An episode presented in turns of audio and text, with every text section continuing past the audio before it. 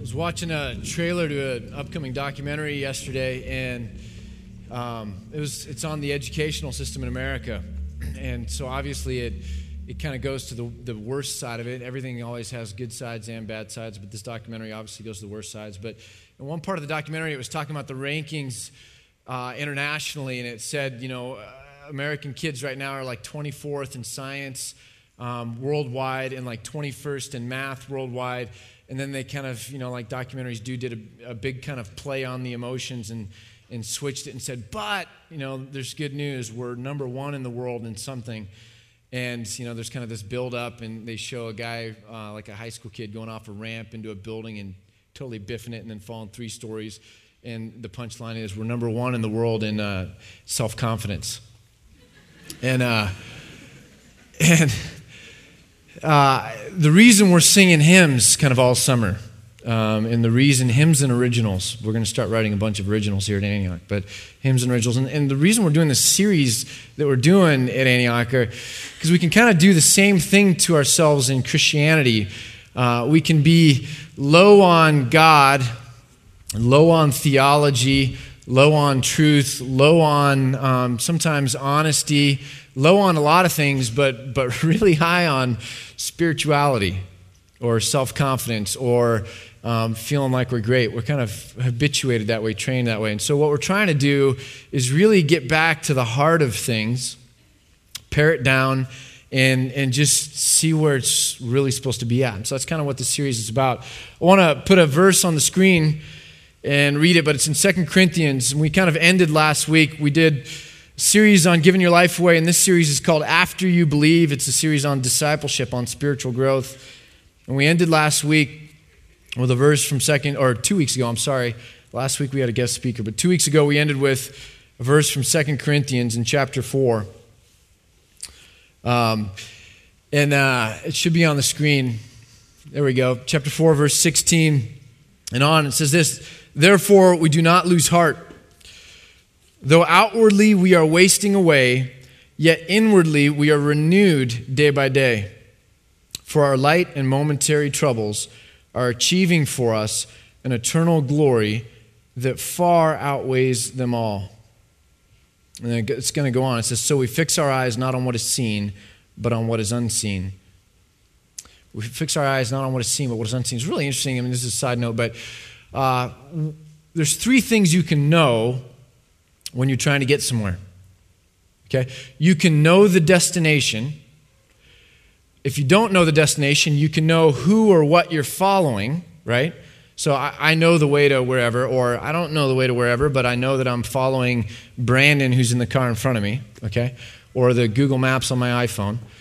Or, um, guys don't know this one, girls do. You can know that you don't know, which means I'm lost, okay? So you can know where you're going, you can know how you're getting there or who you're following, or you can know that I'm lost, okay? The, the thing of faith is, is these two.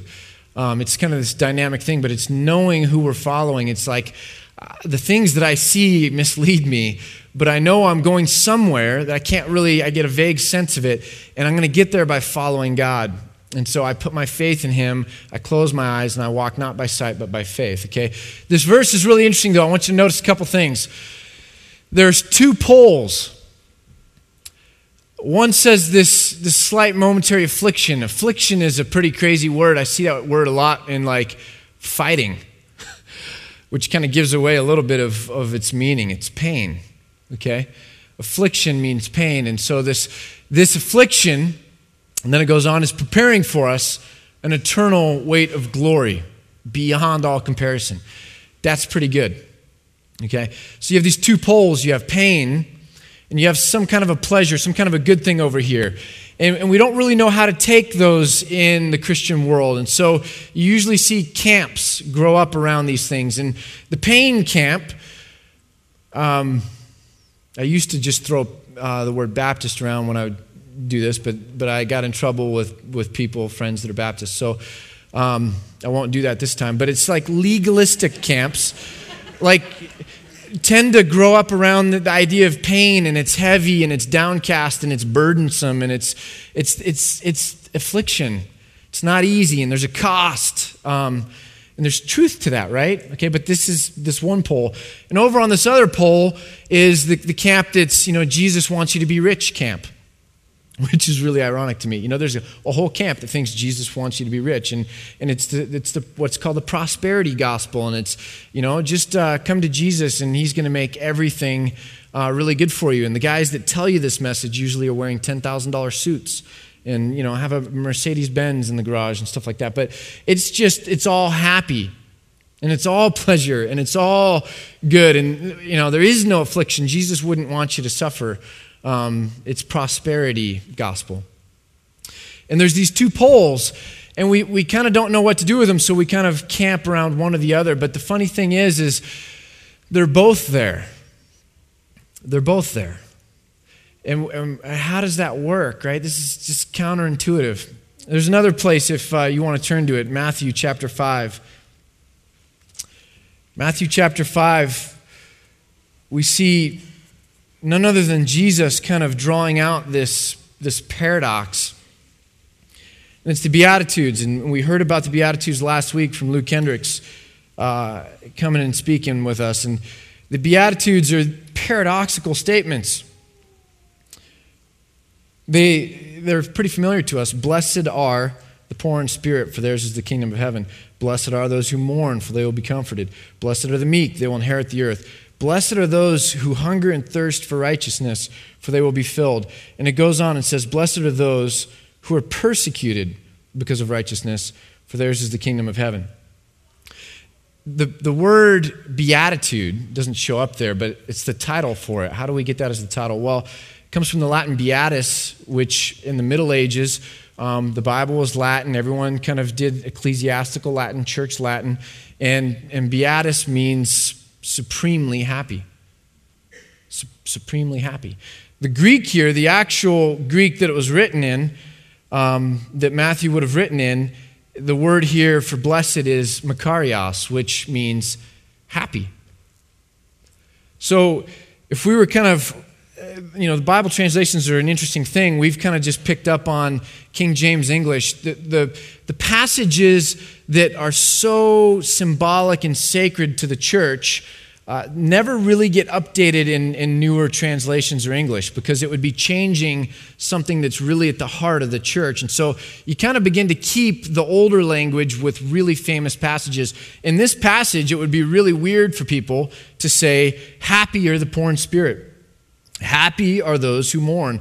Happy are those who hunger and thirst for righteousness. Happy are those who are persecuted for righteousness' sake. So we kind of leave it with what feels more like religious and spiritual and stained glass. And the word we, we use, even though we don't really bring it in in English these days, is blessed.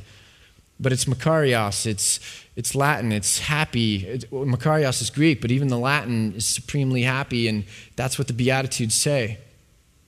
That's really paradoxical, isn't it? Like, happy are the unhappy is kind of like what Jesus is saying, you know?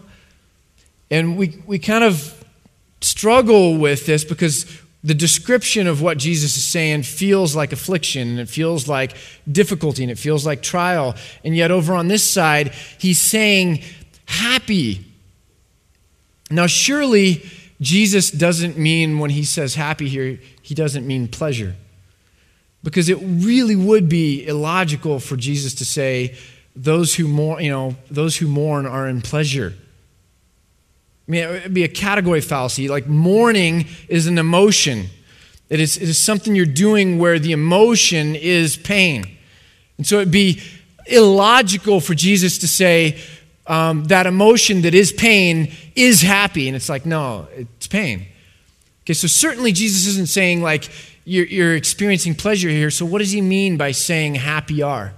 And what we see, and we've, we've traced this out before, but we need to do it again. What we see here is that something's changed. You've got pleasure over here. Okay? And we, we, we understand that one. It's an emotion, it's a feeling, it's temporary, it's uh, a lot of times external stuff is going on, and, and that's pleasure. It's, it's really simple. We understand it. Historically, there was another word over here, and the word was happiness. That could have elements of pleasure to it, but it was a deeper state of being, that it was, it was the thing we all aim towards, which was lasting. It was a, a state of being. It was the thing that when everything's working right, um, arises in one's life. And so, in, in, in ancient ethics, they actually, contrary to popular ethics these days, they actually said you have to have virtue in order to have happiness. Today, we think virtue is the opposite of happiness because virtue means denying yourself pleasure sometimes, right?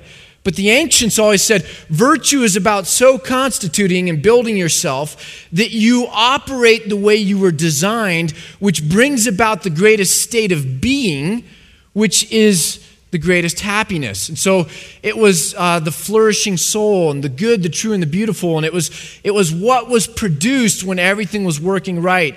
It was opposite, not opposite, but it was totally different in some sense than pleasure. Does that make, you guys get that? When Thomas Jefferson penned the, the Declaration of Independence and said, life, liberty, in the pursuit of happiness, this is what he meant. He meant that the monarchy, that the foreign rulers, that politics shouldn't be able to come into your life and get in the way of you choosing and developing and aiming your life such that you would have the greatest amount of happiness um, through education, through self determination, through other things like that. That's what he meant. Now, when we say it, it's like, you can't tell me I can't do what makes me feel good right now. Like we've, we've totally changed what that phrase, life, liberty, the pursuit of happiness, means. Okay, this was the ancients' view of happiness. This was Jesus' use of happiness in the Beatitudes. Now, what happened is we took, and this happens with language, right? We took happiness that meant more this, and we moved it over here and made it synonymous with pleasure. Now, this is a real conundrum for Christians because the bad people are over here. And now they're using the word happiness to justify their bad things. So we can't use happiness because it would mix us up in company with the bad people. So let's get rid of the word happiness and replace it with joy. That'll work. Um, you know, James says that, doesn't he? Consider your trials pure joy. And so James knew that there was a better word than happiness, and so let's use the word joy. Get rid of happiness. So now, whenever we hear the word happiness, it's like, oh, bad people. Or if we want to use the word happiness, we kind of feel like I'm doing something wrong. Christians aren't supposed to be happy. And we come more and more over to this camp the pain camp, the affliction camp. And we begin to have in our psyche as Christians this idea or this notion that God wouldn't want us to be happy, God would want us to be miserable. And then we, in our verse, all we end up with is affliction, and we don't understand that affliction is a part of something that leads somewhere. That all the times pain is talked about, or suffering is talked about, or difficulty is talked about, or trial is talked about, that it is a means or a part of the process or just a necessary evil in some sense that's aimed at something good. So the lack of pleasure in Scripture is, is not an end in itself that we're just going to deny self or endure pain for pain's sake. There's a, a, whole group of people in, you know, hundreds of years after Christ called ascetics. And ascetics or asceticism is this idea that you're going to inflict pain. It's like religious masochism or, I don't know, spiritual masochism. It's like inflicting pain on yourself eh, to, to elevate yourself spiritually. And so people would go live in the desert and, and live in caves or sit on poles. They would get on poles up way above the ground and just sit there under the sun and, and literally you know get sunburns that would make their skin boil and things like that and just be exposed and, and, and basically inflicting pain for everybody to see of course but but that makes them more spiritual and so denying self as an end in itself is a weird weird funky thing the bible always talks about hey, there's going to be pain, there's going to be affliction, but lift your eyes up because there's something about the state of being. There's something about everything coming together and functioning right with your relationship with God and with an eternal perspective in mind that's good. So Jesus understands this so he can hold in tension this idea of happiness and mourning. Because the mourning is an emotion, and the happiness is a state of being, a proximity, a relationship, a, a trajectory. And it's a big deal that way. And so the funny thing that we have to realize as Christians is words change, but that, that doesn't mean you always get rid of them. And there's certain words that are so foundational that it's really weird if we abandon them. So in the 70s, a whole new definition of love came about in America. You guys get that? You know what I'm saying there? Um, the Britney Spears definition of, of love or whatever, you know, like the pop definition of love. Well, it'd be real easy for us Christians to be like, oh my gosh, that's, that love word is now bad. We should just stop using the word love. We should come up with a different word like I didn't think about this ahead of time, otherwise, I would have had a word. Um, affinity, I don't know. Like, uh, that'll be a great word. We'll just go and, and like give little hugs, and I have an affinity for you, and we should affinity one another, and, and everyone's going to think we're even weirder than we already look to culture. And, and it's like, no, Jesus used the word love. It's like the prime directive. It doesn't matter if somebody else starts using it differently, that just means we have some work to do. You know, and Sunday morning preaching, part of it is not just to make people feel guilty, part of it is to do some work in, in like recalibrating certain things so that our culture in the church is strong enough to hold a, a center point or be grounded so that a culture outside of the church doesn't change at all, erode at all. Just, we do work here, okay? So, like, we would have to do work to the word love. Some people use the word God all the time. I'm going to get rid of the word God. I'm not going to be associated with those people. Like, really? Like, I mean, you can't get rid of that word. So you have to redefine it. You have to put energy into it. You have to put, put sweat equity into defining what you mean. Happiness is one of those words. We can't get rid of it. Um, I can say God wants you to be happy and, and look you right dead in the eye and say, uh, He really does. But let me define what happiness means.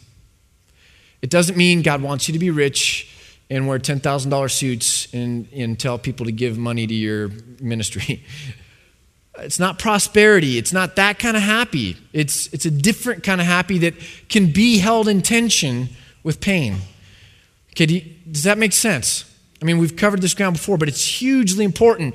We have to be able to say there's a happiness that Jesus is talking about, that the Bible talks about, where we can live in tension with the fact that a lot of what we're called to isn't going to feel pleasurable.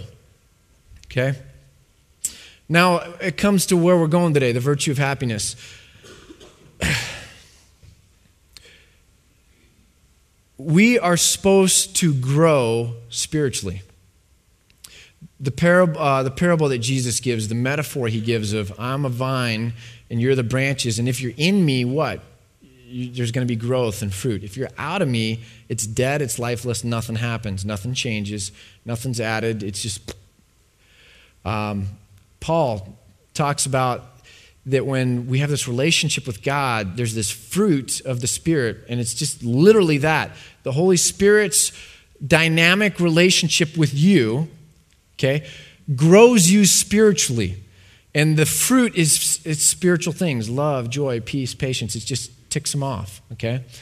Um, there's this idea all throughout Scripture that we are supposed to be formed in the likeness of Christ, that we're supposed to be changed, renewed day by day. The inner nature is changing, it's growing. So the idea is that when we are born again or when we are into this relationship with God, that we now have a growth cycle to go into where we go from less mature to more mature.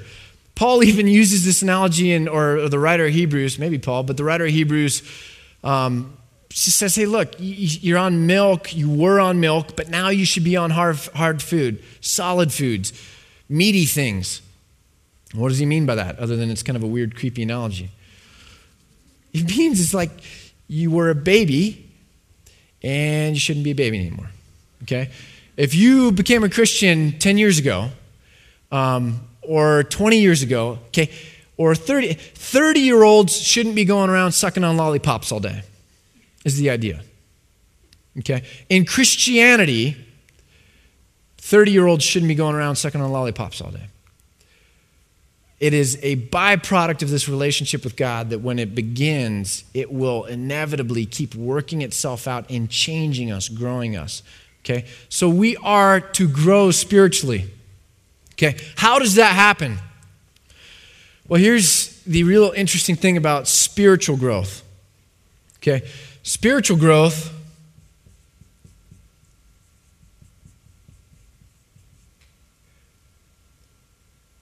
has a lot to do with character growth. Do you know that nine tenths of spirituality is character? It's why our kids learn virtues every week.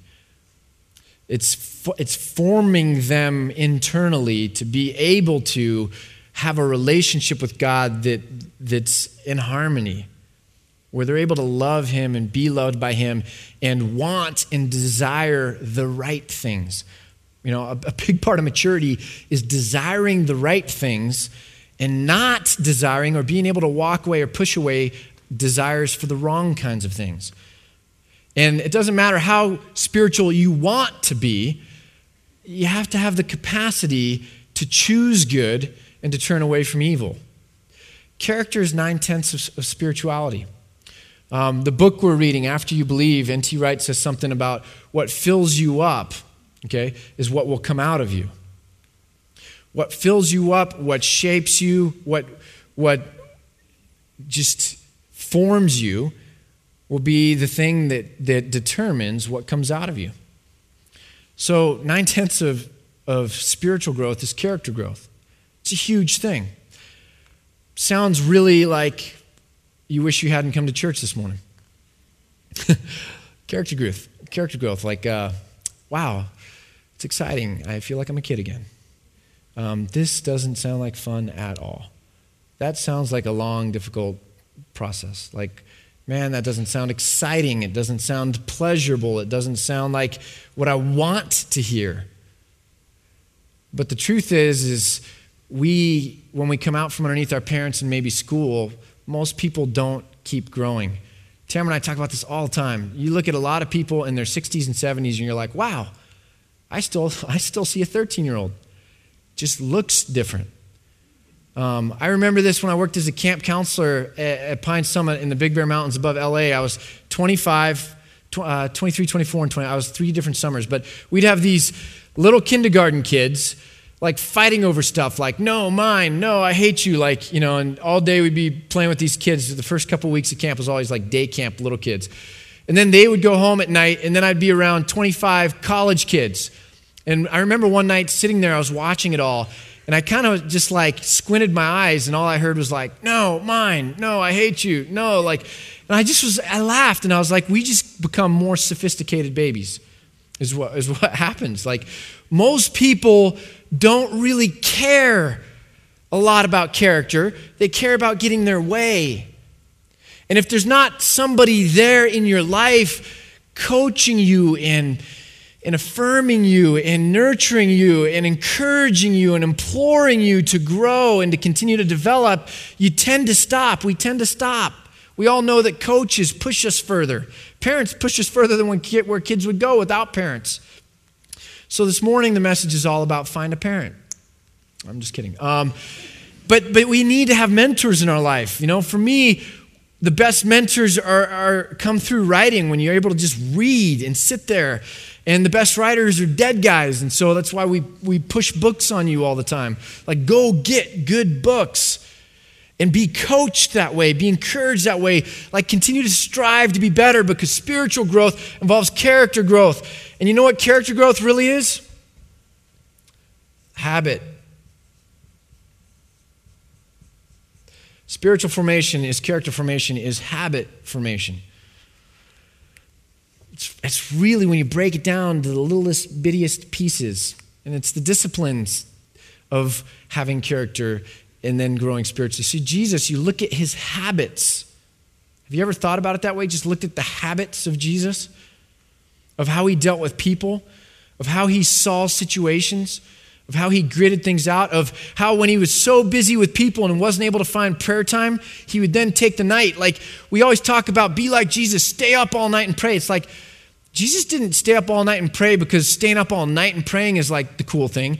It's that his, his daytimes were so busy. I mean, the habit isn't staying up all night. The habit is no matter what, getting your time with God. So if you don't have a full day, guess what? Do it in the morning, do it at lunchtime, do it wherever. There's another habit.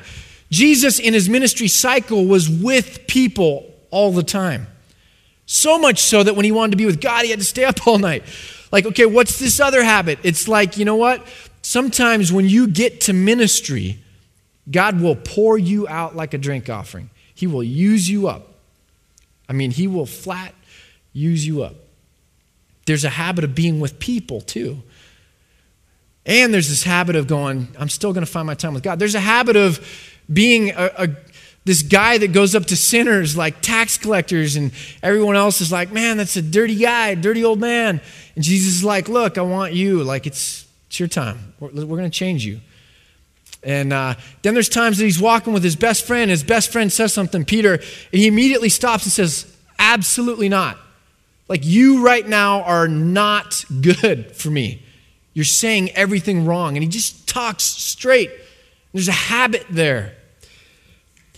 There's a time when Jesus heals a guy that's running around a graveyard naked and he's psychotic and he's lost it. And and Jesus comes up, heals him, and casts out demons. And the guy's like, ah, sweet. Jesus, I want to follow you. Jesus says, You guys know what he says? No.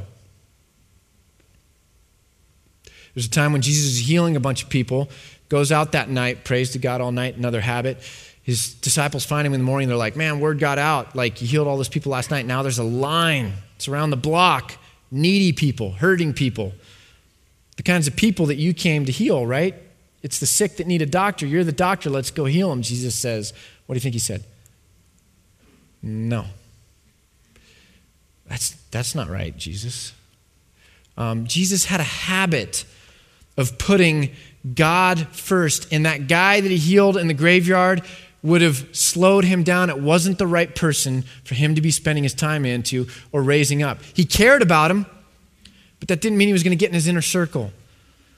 Like, I'm struggling with this lately. Like, how do I say no to people and guard my time?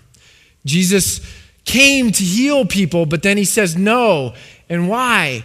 Well, because God is leading me. I stayed up all night praying. Trust me, I know. God is leading me somewhere else. And you know what? That's bigger than this. Um, I was joking with some people this past week. The problem with focus on the family is what it says in the name focus on the family, which is right nine tenths of the time, right? But then what happens when you, this situation of like, I'm supposed to be all about my family? It's what I'm here, it's one of my callings. But there's still something bigger than that. See, I'm, I'm supposed to be, I'm, I'm supposed to have the habit of focusing on God, and there's a time when I have to say no to my family to say yes to God. Jesus even said that. He says, Look, if you don't love me more than your mother, your brother, your wives, your children, if you can't separate that out and get what's biggest, it's why when we sing worship songs, it can't all be about our feelings. We have to understand that God is a big God. That's theology, that's truth, that's what anchors us, that's what grounds us. And then we begin to understand like, God will have me love my family 99% of the time. But it's because God's having me do it. And you know what? There's going to be a time when God has me do something that my family might not like. But I focus on God. Okay, habits. We could go on and on about that. But habit is, is what is underneath character, and character is what is underneath spiritual growth. And this whole thing aims at us changing and becoming more mature. Why did I, why did I come to talk to you all this morning about becoming more mature in character, all these boring things. Why, why did we come to Antioch this morning and talk about all the boring things? it's really important because that is at the heart of discipleship. There's a movement going these days. It was around when I was in college, but it's really picked up steam. And, and you know, it says in Peter, like to pastors, it's like if you preach, like speak as if speaking the very words of God. I don't, I mean, like that makes me really care. And i lose sleep every saturday night wrestling and wrestling. If i need to throw away a sermon i will you know? Take it very serious. I don't i don't try and act like all old manish with a big beard. That's not what i take it right? But it says speak as if speaking the very words of god. So yesterday randomly i came across two articles on the internet about the whole topic that this sermon's about spirituality versus religion so then it made me feel like 10 times more like I was, God was like doing all this. I'm supposed to speak the very words of God. So I brought a fake beard. No, I'm just kidding. But no, I'm, I'm, I'm bringing this with a level of conviction that's it's, it's pretty high for me. I don't want guilt. I'm not trying to, to come down. I'm just trying to say, look, this stuff matters. Uh, Jesus used to use the phrase a lot, you know, those that have ears to hear and eyes to see that, man, sometimes there's things that really matter, but it's like, it's missed on a lot of people. And, and today I feel like that. I'm like, man, I feel like there's something that matters so much, but it's not sexy and it's going to be missed on a lot of people. And it's like, ah, angst, right? So here's the thing we want to say today that I'm spiritual, not religious. I'm into spirituality, not religion. What is that essentially saying? See, spirituality is a whole lot different than spiritual growth. We just took all this time to say, like, there ought to be a growth thing going on from less maturity to more maturity, like character. There's this growth. Okay, spirituality only denotes emotion. You can get all you want. You can be a big baby and get all you want and still claim that you're spiritual because you can go to a beach and have warm fuzzies. You understand what I'm saying? Or because you see beauty and go, ah, oh, wow, man, that's beauty. I see it, I get it, I'm spiritual. You know what I'm saying? Or because you see a kid in Africa with, with with an eye, like a, a fly in his eye, and you can tell he's malnourished, and you go, oh man, shouldn't be like this. Shouldn't be like this. Man, this world's messed up, and I'm spiritual. You know, it, it only denotes emotion. So these articles, let me just read you one thing and then share something from the other one. But these articles, the, the secular one on CNN was really interesting. They said it's like this whole movement, and there's even like Facebook groups about SB, spiritual but NR, but not religious, SBNR. That the millennials, like, you know, the generation of the interns here, it's like the absolute big thing. No one will call themselves religious. Um, it's only spiritual. Now, I get that there's a lot of baggage with religion. I always say, yeah, I don't want religion. I want a relationship with God. So there's baggage over here. Get that, okay? But the knee jerk reaction pendulum sl- swing all the way over to here is got just as many problems. And so somehow we got to stand in the tension, the, the middle, the balance point, which is usually always where we got to stand. But listen to this. Um, this is from uh, a Christian guy, David Mills, who's one of the editors for First Things magazine. He says this Unless, of course, you like that little sense of importance and that comforting sense of social approval that our society still gives to quote unquote spiritual things, though not to religious things. It's a warm and fuzzy word.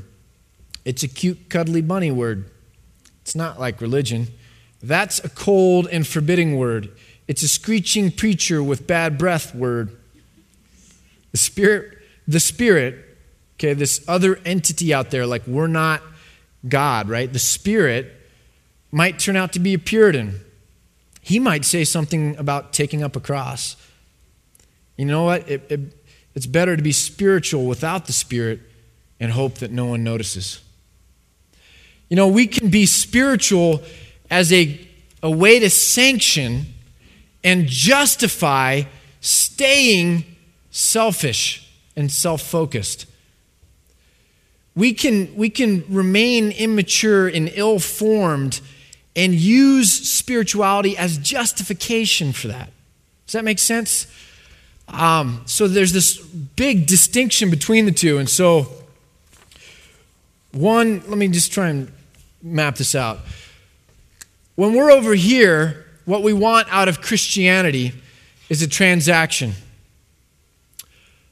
We want to buy it, we want to purchase it, we want to have a transaction. Um, like we do when we go through a drive through. I'm hungry, I want to not have to get out of my car, I'm going to pay this much money and I want to get that. Spirituality is that thing that's like, okay, I'm, I got my friends, I got a good Xbox score, um, I, I like this, I dress well, whatever, I like my life. I want to I wanna add this cool little dimension. So I'll make a trade and I'm going to add spirituality. It's a transaction. It's like, okay, Jesus, I'll, I'll say that I'm a Christian so that I can get the label. Um, and sweet, now I just added another like sticker to the back of my car or another sticker to my guitar case because like I'm trying to get a bunch of like cool bumper stickers. Or I added another vintage t-shirt to my t-shirt collection. It's like, sweet, can't wait, wait to wear that one. You know what I'm saying? Like it's a transaction. And so over here, we can reduce Christ- Christianity to a transaction. Over here, where pain is involved, what we were talking about was transformation. That Christ is coming in and, and he's saying, Yeah, uh, you need to follow me um, and no, you can't bring all that garbage. You gotta, you gotta set that stuff down. And then you gotta come follow me. Um, but if you do, I will change you. I will teach you. I will coach you and heal you and love you and forgive you and accept you. And I will bring you into sonship. I will take you as an outsider and make you an insider in the family of God. Okay, you got to lay that stuff down and come follow me. You can't buy what I'm offering. You can't reduce it to a transaction. You've got to surrender and be transformed. Um, the gospel is not about an emotion. but surrender. Now, pastors, churches, evangelists, revivals have really mucked us all up. Was having this conversation with my sister. I'm like, man, we're the victims of so much spiritual crap that sometimes it's hard to really understand what the simplicity of the gospel, the gospel is. Because we've had so many preachers try and pull emotions out of us and timeshare leveraged decisions for Christ out of us. Um, that we begin to feel like it's emotion that connects us to Christ. When the reality is, when Christ made his appeals, there was no arm twisting at all. There's no, there's no salesmanship. Uh, he just says, Look, I, I want you, but I want all of you. I want to help you, but I can only help you if you surrender all of it. I, I can only heal your heart if I get your whole heart. Um, it's not about you feeling some emotion or even making some decision. It's about a commitment, it's about surrender. It's not about works, it's not about go and do all these crazy spiritual things. And, and I don't ever want people to come to Antioch and feel like you got to jump through all these hoops to win God's approval. You know, if He leads you to do cool things, then you will find joy in those things. Why do you do them? Because, man, I'm the happiest doing these things. I'm so much happier doing these these ministries, serving, spiritual, like hard work things than I am sitting on my hands and doing nothing. Like, I'm not doing it to like become something. I'm not doing it because there's guilt. I'm not doing it because they keep bossing me around. It's like, man, I want to do this because when I do this stuff, God is like working with me and I'm, I'm a part of what He's doing. And there's so much joy there, even if it's difficult. That's why I do this stuff. But the reality of the gospel, the beginning of this relationship with God, salvation and it all, all is just me surrendering, say, I don't want anything that's not you, God.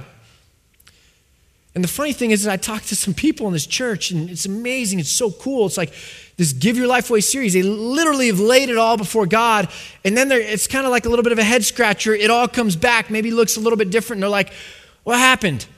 Took everything money, houses, whatever, laid it before God, and then all of a sudden it bounced back. Does it mean it's not working? No, it means it's working perfectly. Because God said, Give me your life, I'll give it back to you again. You just don't know that when you lay it down. But then when you get it back, you're like, wow, that's amazing. A couple tweaks here and there. Um, but it feels so different because now it's God's. Like me having this is His. That means I get to use this and steward this. It's no longer mine that I'm hiding from God. Surrender changes everything, and, and it's not about an emotion. All right. Spirituality is a feeling, spiritual growth is something we're called to. Pleasure can be good or it can be bad. Pleasure, even in itself, isn't bad. There's forbidden fruit, but the whole concept makes sense because we understand what fruit is and that fruit is good.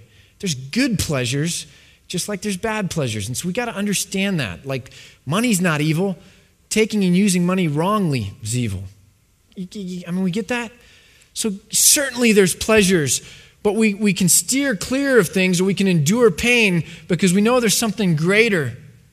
There's this amazing weight of glory that waits for us, or there's this happiness, this relationship, this proximity that we've got going with God that's so much better than any like temporary cotton candy thing that we could do otherwise. Judas wanted spirituality in a transaction. Simon the sorcerer in the book of Acts he saw like the coolness of the Spirit and he was like, man, how much does that cost? He wanted a transaction. Ah, the rich young ruler that came up to Jesus wanted a transaction. You know, when we're over here, this is pseudo Christianity.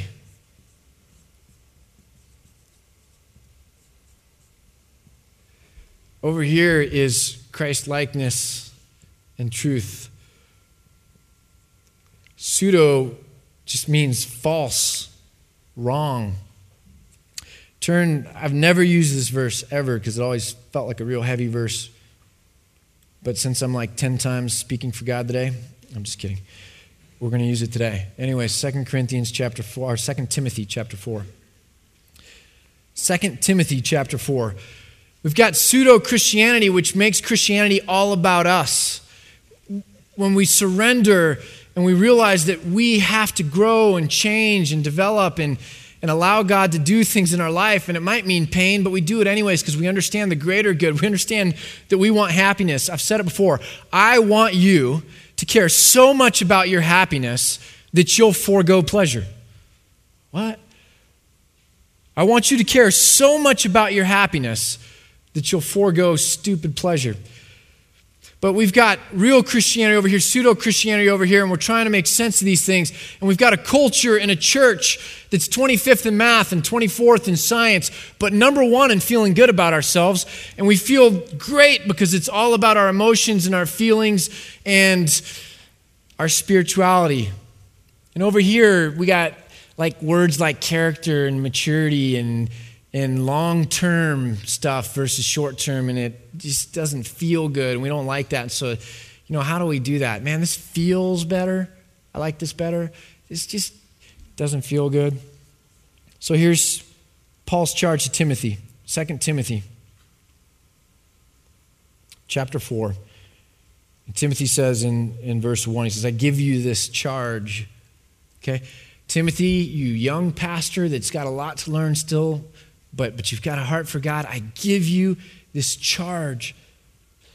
Preach the word.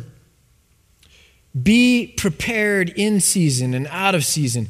Correct if you need to, rebuke if you need to. Also encourage, lift up, inspire, nurture with great patience and careful instruction. This is really big stuff you're doing here. Verse 3 For the time will come when men will not put up with sound doctrine. Instead, to suit their own desires, they will gather around them a great number of teachers to say what their itching ears want to hear. Paul is saying there is an appetite in the seat of our belly, our emotions. There's an appetite over here that wants cheap affirmation. Cheap affirmation that doesn't come with any pain, sweat, or toil. We want an A on the test, but we don't want to do math homework. We want to be good at sports. Like I played volleyball with the interns yesterday. Went home and, and, and uh, had the worst self esteem I've had in like literally two decades, you know? My two inch verticals now, three quarter inch. Um, yeah. I mean, I want to go out there and, you know, did you guys know that Brandon Reynolds played wide receiver for the um, Beavers or at Oregon State? You see Brandon Reynolds out there moving around, you're just like, wow, like athlete. You know, I want to be that. but I, I don't, I mean, I don't set foot in the gym except like once a month with Justin for 20 minutes, you know. I, I want, I want this stuff. I have an appetite for this stuff. I really, I, I really don't want to work for it. I really don't want the true thing. I just want you to give me all this stuff because I am a big baby inside. And I want, I want to, I'm 37 and I just want to eat lollipops and cotton candy and ketchup straight from the bottle.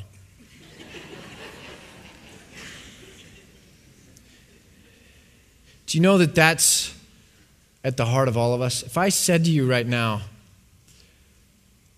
Close your eyes. Close your eyes. Let's just do this. Close your eyes. I want you to picture like door number one, you know, like the, that old TV game show, you know, where there's this big door number one. You can't see what's behind it.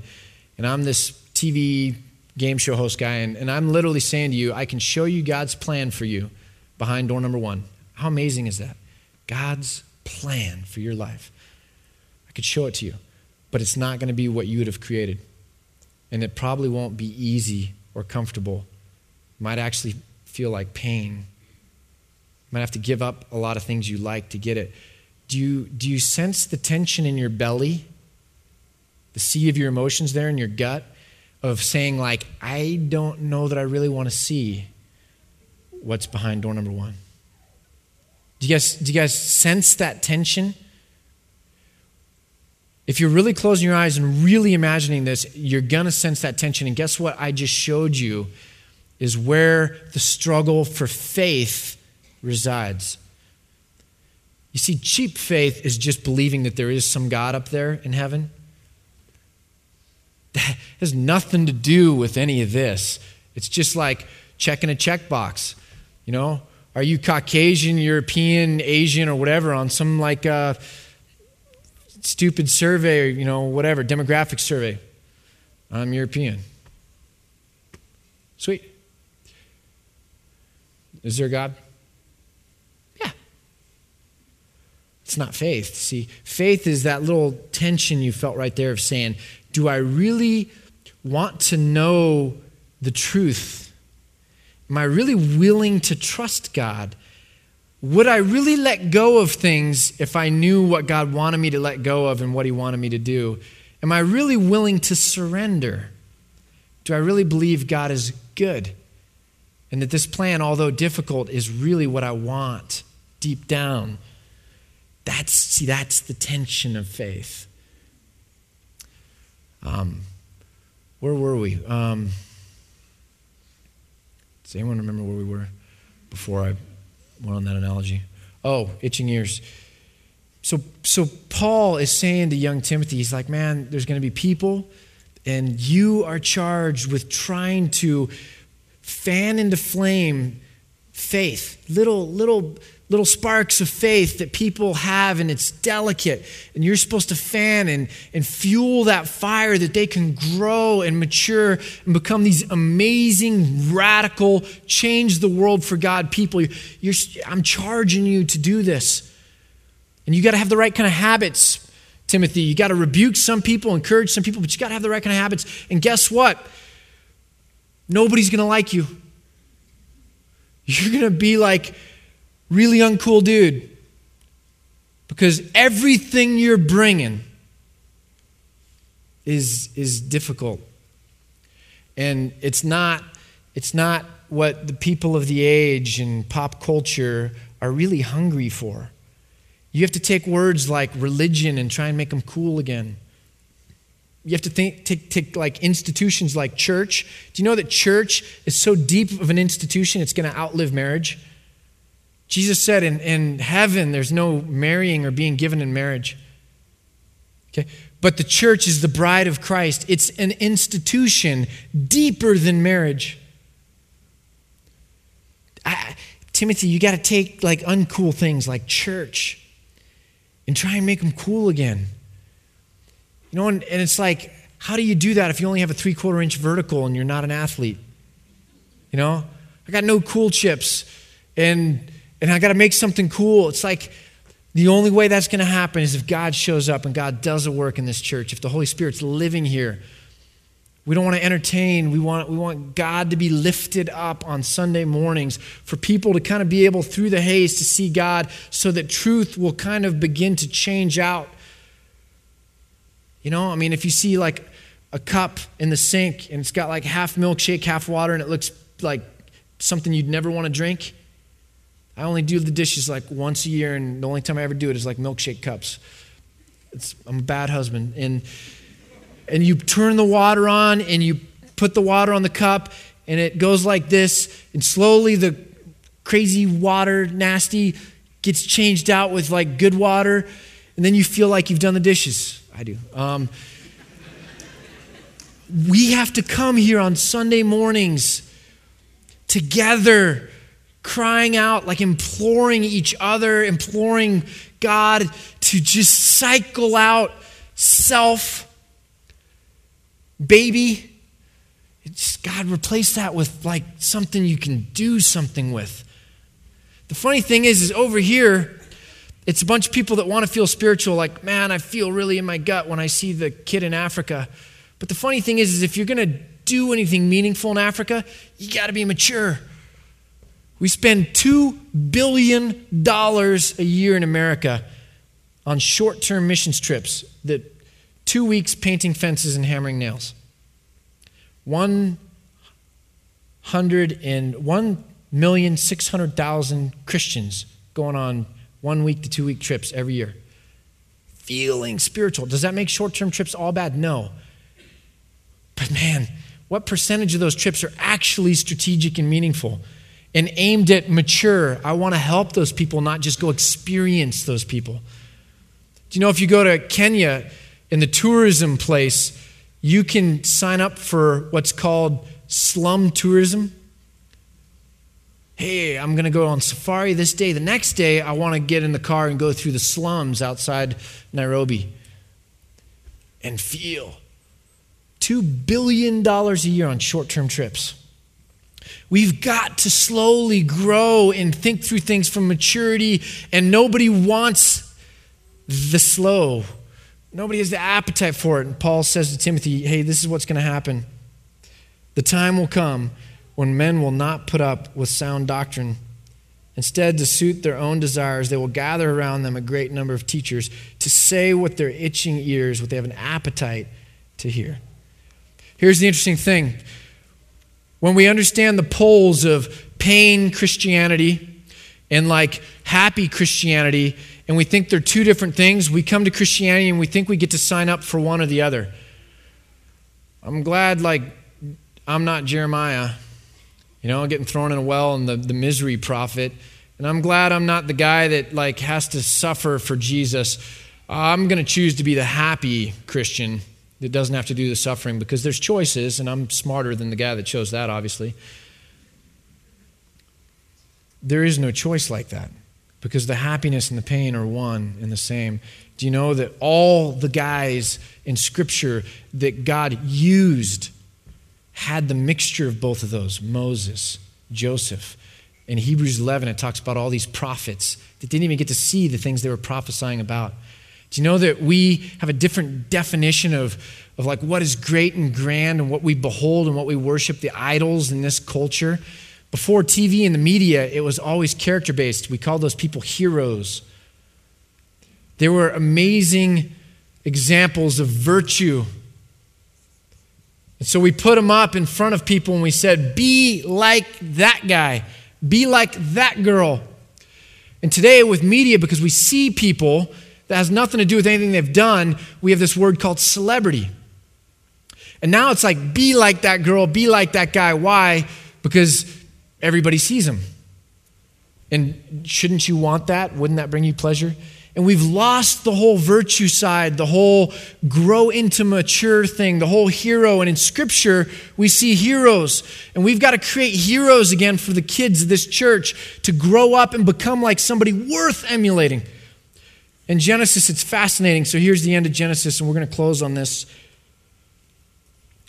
You know the story Joseph's thrown in a well. He had a coat of many colors, which meant you're blessed. And his brothers got jealous, threw him in well. He gets sold to slavery. One bad thing after another bad thing after another bad thing. But he had character through it all. He could have easily just rejected God, but he had character through this whole thing and submitted and surrendered. And then all of a sudden, the plan begins to unfold. God was working all that time to get him to basically be the, the most powerful man in all of Egypt, right at a time when they're the only ones with food and money, and the whole rest of the world is in a global economic crisis. Seems like God's providing pretty well, right? What is God? Where's God in the middle of a famine? Guess what? He's right in the middle of Joseph's life. And Joseph's right in the middle of his will. And his brothers come to him and they say, they say, they, they throw themselves at his feet and they're like, We are your slaves. Our bad. You've got a lot of power and food. We're your slaves. Joseph said to them, Don't be afraid. Am I in the place of God? You intended it to harm me, but God intended it for good, to accomplish what is now being done and save the saving of many lives. We always say that phrase, what you meant for harm, God meant for good. But listen to Joseph's mindset. He's saying, God is over the whole thing. God superintended this whole thing. God is sovereign over everything. I'm not the one really calling the shots here. You're looking at my, my, my new robe that God put on me, and you're doing the same thing you did with the old robe of many colors. You think the robe matters. And it's not the garment, many colors, dad loves me, robe of power, God loves me. It's not the robe that matters. It's what, what God is doing in that. He's in the position of God. He's the one with power. He's the one with authority. He's the one that is over all of it. And if you want to be in His will, you surrender to that. If you want to be used, it's okay to have a little pain. If you want to become a good athlete, you got to train. If you want to be happy, do the things that God is calling you to do. Don't try to buy them from God. Am I in the place of God? Oh man, what an amazing thing if we could come every Sunday morning and worship and sing and ask each other and, and try and introspect and say, What have I got in the place of God? Is it God? Or is it something other than God, an idol that I've created?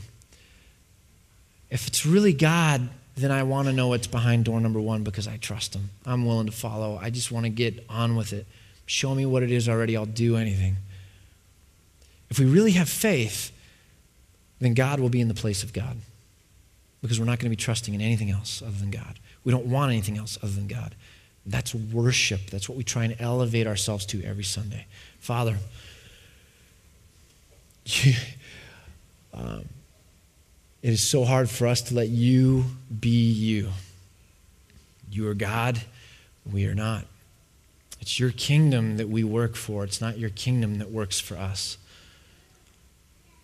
You do want us to be happiness, uh, to be happy. The desires that you try and just grow in us, godly desires, Christ-like desires. And Father, we just pray that you would change out the dirty water, um, grow us up. Take the evil desires, take the bad desires, take temptations. Let us realize that gratifying those is just, is just remaining a child. Let us put childish things away. Father, we just pray this in Christ's name. Amen.